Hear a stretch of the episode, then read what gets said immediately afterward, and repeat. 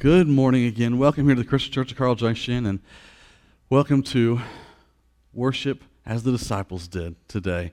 We're continuing our series called Ashes, where we are talking about how God wants to restore us from the ashes of sin and shame to the glory of life in His kingdom.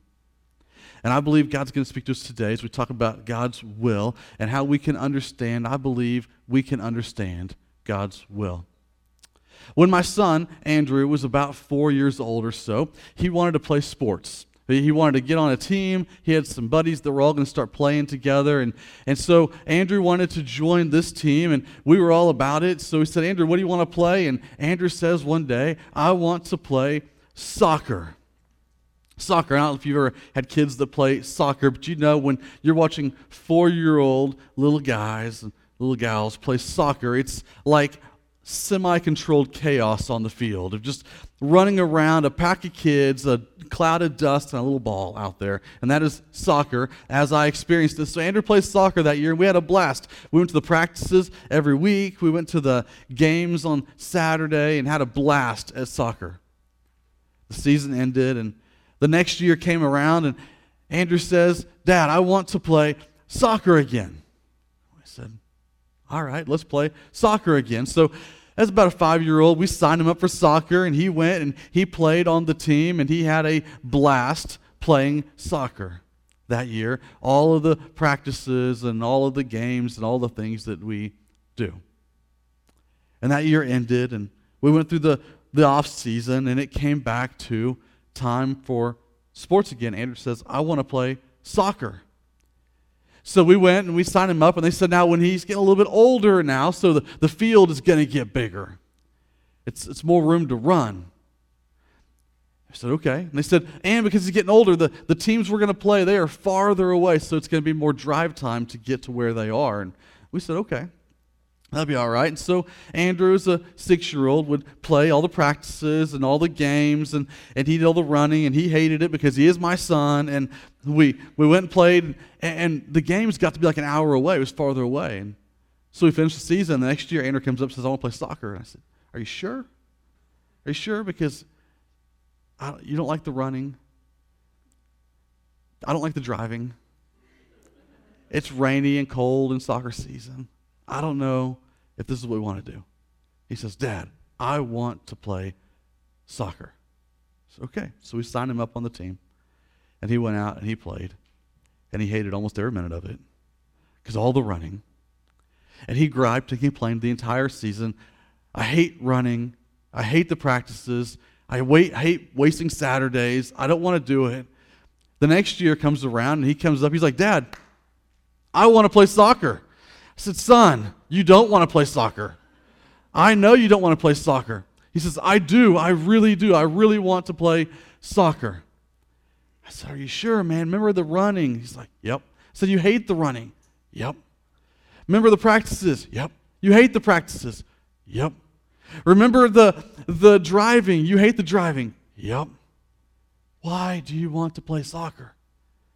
He said, Dad, I hate soccer.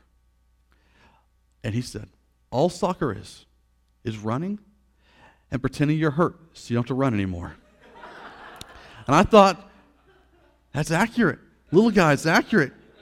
But I said, Why do you want to play soccer? Why do you want to, if you hate it so much, why do you want to play soccer? And he looked at me and he says, Dad, I hate the game, but I just want to be on a team. So I just want to wear the jersey I just want to be on a team with my friends. I just want to show up. And he said, Actually, I hope they don't ever put me in the game. I don't even want to go play. I just let me sit on the bench. They can do all the running. I'll just cheer them on. I'll just tell them they're doing a great job. I'll just send them on their way. I just want to be on a team. And I think sometimes, if I'm really honest with myself, this is confession, not condemnation.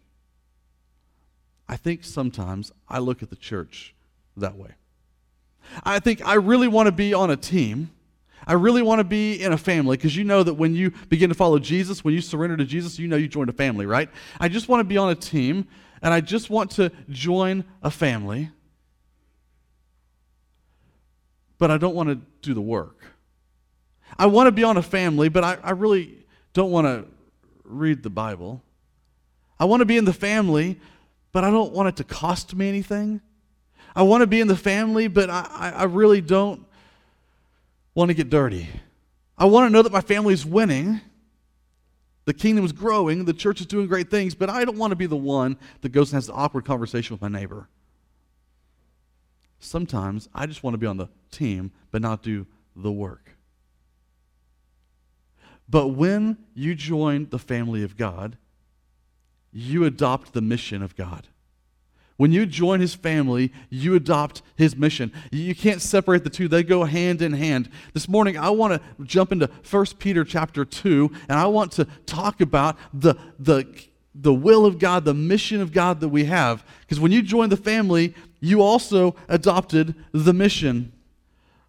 Right here in 1 Peter chapter 2. It says this Peter is one of the disciples of Jesus, and he's writing to he's writing to believers, to the church in a city where they are persecuted and they're attacked and they go through terrible things. They watch their friends get hunted down and they go through hard times to follow Jesus. And he writes these words to them. He says, But you, church, but you are a chosen people, a royal priesthood, a holy nation, God's special possession it's almost like Peter started writing and he thought, I want to, I want to tell the church, the family of God, I want to tell them who they are. So he put pen to paper and said, Okay, you're a chosen people because God made you, and then he went and chose you and he bought you back from sin again so you could be with him. You're a chosen people. But then he, he thought, That's not enough, though. I also I need to tell them they're a royal priesthood. You're a part of this priesthood of servants that go way back in history. And I need to tell him, I need to tell him, he said, oh, yeah, you're a holy nation. You're, you're, you have an allegiance to a kingdom, a nation, and you're holy. You're set apart. You're different than the world around you. You live in the world, but you're not like the world. You're set apart from that. And oh, yeah, I need to tell you, you're a special possession of God. He didn't get stuck with you, He didn't happen onto you. He chose you, He made you, and He cherishes you. You're His special possession. That's who you are. When you follow Jesus, you join a family. So that you may declare the praises of Him who called you out of darkness and into His wonderful light. You joined a family so that you could do the mission of His kingdom. Once, He says, you are not a people, but now you are the people of God. Once you had not received mercy, but now you have received mercy. Once you were all alone, once you were you were confused, once you were lost, but now you're in this family. Now you are on this team. Now you are together with all these people. That's what Peter writes and says. You're in a family. And when you join the family of God, you adopt his mission. And so, what is God's mission? What is it? Very simply, two parts. Part number one of God's mission that you be saved. So, God's mission, number one, is that you be saved. You be saved from the consequence of your sin, from the punishment of your sin, from an eternity separated from Him. And part number two, that everyone you know also be saved. That's the mission of God's kingdom. That you be saved and that everybody you know be saved. And when you join his family, you adopt that mission. Which forces us to ask the question what's my, what's my role in that? And when I talk about the kingdom of God, when I talk about the will of God, I'm talking about your role. His will is your role in his mission and so I'm going to pray real quick and ask that God would settle our minds and our hearts, open our ears, and let us see in Scripture exactly what His will is because I think it's really, really, really simple. Let's pray again. Father, please speak to us out of your word here. Please let us see right now in these pages, hear in your voice, and know in your spirit exactly what you would have us to do so we know how simple it really is. I pray that in Jesus' name. Amen. Is it possible for you to know God's will? Yes. Very simply, yes. Is it possible that you can know God's will? Yes. I get asked all the time. I just, I'm struggling to know God's will for my life right now. And, and that question is so simple to answer, and we want to answer it today. But you got to know that God's will is in two parts too. There's there's the I call it the secret will of God, the future will of God, the hidden part of God's will. And these are the questions like this. What what am I going to do with my life in 10 years? I, I want to know what God's will is for me in 10 years. That's the hidden secret future part. Uh, who will I marry? What what house my, what town am I going to move to? What house am I going to buy? That's the future kind of stuff. Those are the what if questions and the when questions. That's the future, hidden, secret part of God's will. And we spend all of our time chasing after that, looking for something fun and exciting and good and great and all of that. And we forget there's a second part of God's will. It's the revealed part of God's will where God says, Look, if you're going to follow me, this is exactly what I want you to know. This is exactly what I want you to do. Here is my will laid out, black and white, printed on paper now, given to you, preserved for you for all time. And we neglect that. But when we begin to engage God's will, revealed will for us right now, then we find it easier to know the future will as well. It's, it's real simple. Here, back to 1 Peter chapter 2. 1 Peter chapter 2, this is what the disciple Peter writes in verse 11. He says, Dear friends, dear friends, I urge you as foreigners and exiles to abstain from sexual or for sinful desires which wage war against your soul. What's God's will for my life? Well, it would appear, it would appear that God's will for my life is that I avoid things that lead to sin. You say, Adam, that's real simple. Like I meant, I want to know something that's like bigger and harder and better and shinier than that. But it starts there. We got to know that God's will, it appears, is that we would avoid things that lead to sin. But then we go to arguing with God. And we say to God, well, but God, but but what if this thing will make me happy? But what if this will make my family happy? But what if what if it makes me feel good? What if it doesn't hurt anybody but me? But what if it's not really a really big sinful desire? It's just something that I really want. And we start to argue with God. We have to know that we're always wrong. And God whispers in our ear and he says, "You know what? It doesn't matter. It doesn't matter all your arguments. Because God's will for your life is that you avoid things that lead to sin. Period.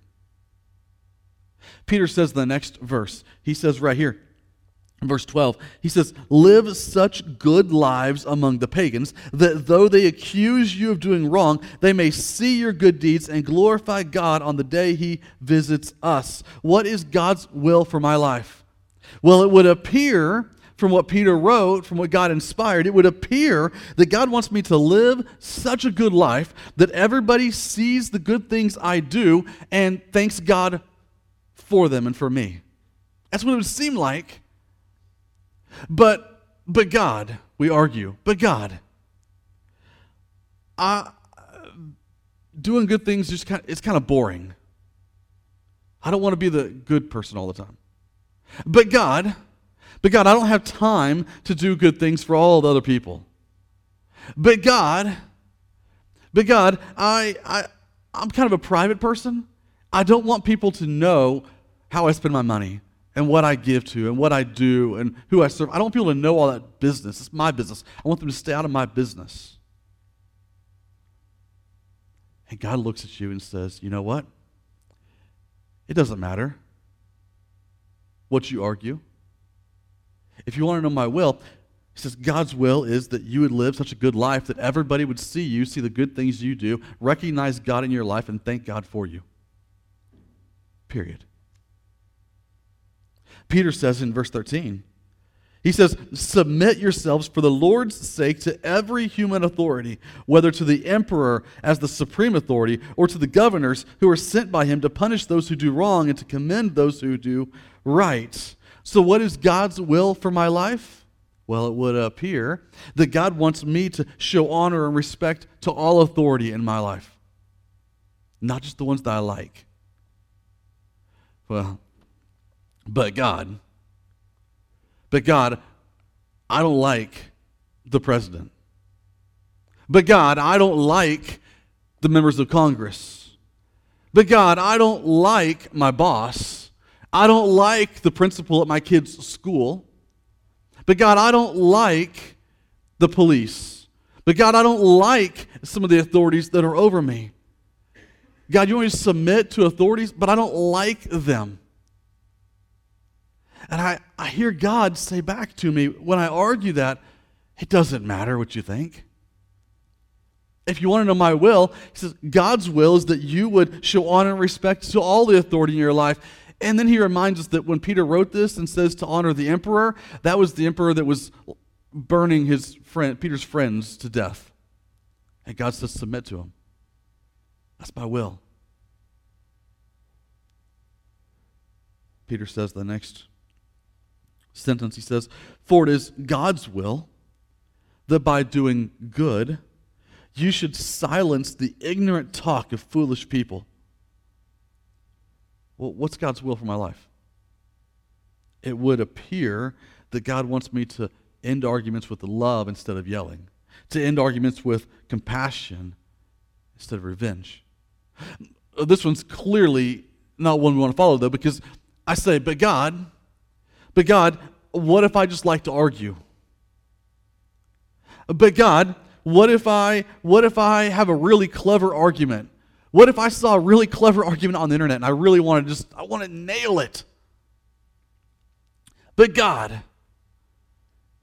what if what if I want the last word?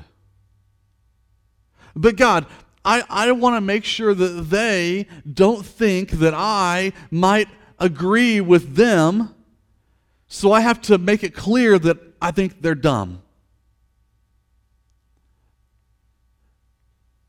And God says back to us, it doesn't matter what you think. If you want to know my will, it says, My will is that you would end arguments with love and compassion and service to others. I wrote it, it's pretty clear. And then Peter says, Live as free people, but do not use your freedom as a cover up for evil. Live as God's slaves. So, what's God's will for my life? It, it would appear that God wants me to use my freedom to serve his kingdom, but, but God, what if I don't want to use all my time for that. But God, what if I want to justify some things? Eh, but God, if I'm free, that means I can choose what I want, right? God says, it doesn't matter what you think. If you want to know my will, it says, God's will is that you would use every moment of your freedom from the time you wake up till the time you lay down to serve his kingdom. And then Peter says, show proper respect to everyone. Love the family of believers. Fear God. Honor the emperor. But God, what if they don't deserve my respect? They've got to earn my respect. But God, what if what if I don't like them? What if they've been mean to me? What if they've done horrible, evil, terrible, awful things? God says, it doesn't matter. My will is that my people would default to love and servanthood and honor. It's pretty simple, really. See, when I open this book, when I open the Word of God and I start to read in here, I see God's will written on every page, all throughout this entire thing. It's written all through here. The problem is, I don't like it. And the problem is, I don't, I don't always want to do this. I'm just going to stop there with Peter's words, but he goes on, and others write in the Bible too. They, they tell us God's will really simply forgive people that hurt you. Don't be jealous of what your neighbor has. Don't curse those who've been mean to you. Forgive people, embrace people, speak graciously, walk humbly, act justly, don't lie. He tells us his will all over this book. The problem is not understanding it, the problem is submitting to it. But what I would rather do is search after the what ifs and the whens and all the things in the future. But I will never figure that out until I go with what's right now. Church, you will never, you will never know God's will for your future until you start engaging His will for your right now. You will never know His will for your future until you start engaging your, His will for right now. You won't know it. And so every time you say, I just want to know God's will, He whispers it. You see the person over there? Go embrace them. Well, but God, I just want to know your will. You, you see the, the family over there? Go serve them. But God, I just want to know your will. Like, what's going to happen in five years? But God says, okay, you want to know my will? Then you, you see the, the hurt over there, go forgive that. God's will is really, really, really clear. We just have to engage it and submit to it and live it out and do it. So, where do I start? I, I want to engage God's will and I want to engage His will for right now in my life. Where do I start? I don't even know where to begin. Do I, do I go to that person, this thing over there, my money, my time? My, what do, how do I engage it first? And I want to remind you of what the Apostle Paul wrote here in the book of Colossians to a church he was writing to and encouraging. He says this in Colossians 3, verse 23. He says, Whatever you do, Work at it with all your heart, as though you're working for the Lord, not for humans, because it is the Lord Christ you are serving. He says, Whatever you do, work at it as though you're working for the Lord. If you want to know God's will, because you joined a family and you adopted the mission and you want to engage it and you want to go and you want to serve and you want to see his kingdom come in your life and through your life, this is where you start. When you walk out of this room, when you walk out of your house, whatever you do, you work at it as though you're working for the Lord. That means when you walk up to somebody and someone speaks to you, then you let your mind go back to the Word of God and say, well, What's God's will for this right now? Well, He tells me to speak gracious words. And so I'm not going to complain to them. I'm going to speak gracious words to them. And I walk up to somebody, and somebody's is struggling and they're complaining, and I think, okay, I could gossip right now, but God's will for right now is that I don't gossip, but I instead encourage. When I get up in the morning and I walk out down the hall and my, my kids come bounding out of their rooms and I'm not had any coffee yet at all, and I think I just want to growl at them right now, but I don't because the Lord told me to be a father who doesn't exasperate his kids but loves them and models his heart for them. See, God has revealed His will for you in every single moment, everything that you do. So, church, whatever you do, you engage it. And here's the awesome twist when you begin engaging His will for right now in everything you do, whatever you do, then you find out that the what ifs kind of clear themselves up. And the whens kind of clear themselves up. Because the more you engage His will, and the more in your whatevers that you engage God's will and you live like He's called you to live and He's told you to live, the more you do that, the more it becomes natural for your heart to submit to His heart and your mind to submit to His mind. and your words to submit to his words. And the more it becomes natural, then in the what ifs and in the wins and all those things in the future, when you confront them, when you come up to them, you know what to do because it's become natural to engage the will of God in whatever you do. So, church, let's stop asking God, reveal your will, and let's just start doing what He's already revealed. You've joined a family, you've adopted a mission, and you've been sent on that mission. This morning, if you've never followed Jesus, I want to invite you to that family. I want to invite you to that family where you can be, can be submitted to a king that made you and then purchased you back and rescued you back so you can be in the family. The way we do that here is we're lowered into water and our past is forgiven. We come out of the water full of that Holy Spirit of God so we can walk in step with His Spirit and step with His will. If you've never done that, then I want to invite you today, if you're in this room, to catch me at the end and say, I need to follow Jesus. If you're online, send a message right now. I need to follow Jesus. If you've already followed Jesus, though, what I want to challenge you to, what I want to challenge you to, is to stop asking, what if, what if, what if? Is to stop arguing, but God, but God, but God. And I challenge you to fully surrender every part of your life and your heart and your mind and your schedule and your checkbook and your family so you can do the will that God has already revealed to you. And when we do, we see our whole community be transformed because the kingdom grows and grows and grows.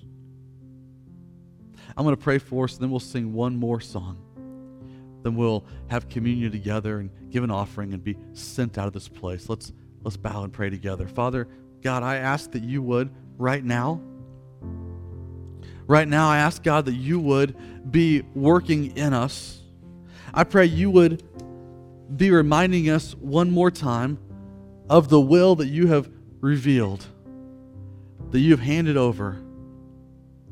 And Father, I ask that you would convict our hearts and send us out so that those in an unbelieving, broken world would come to know and to see you. And I praise things in Jesus' name. Amen. Amen. Church, let's stand. Let's sing one more song together as we respond. Ask the Holy Spirit of God to come into our lives.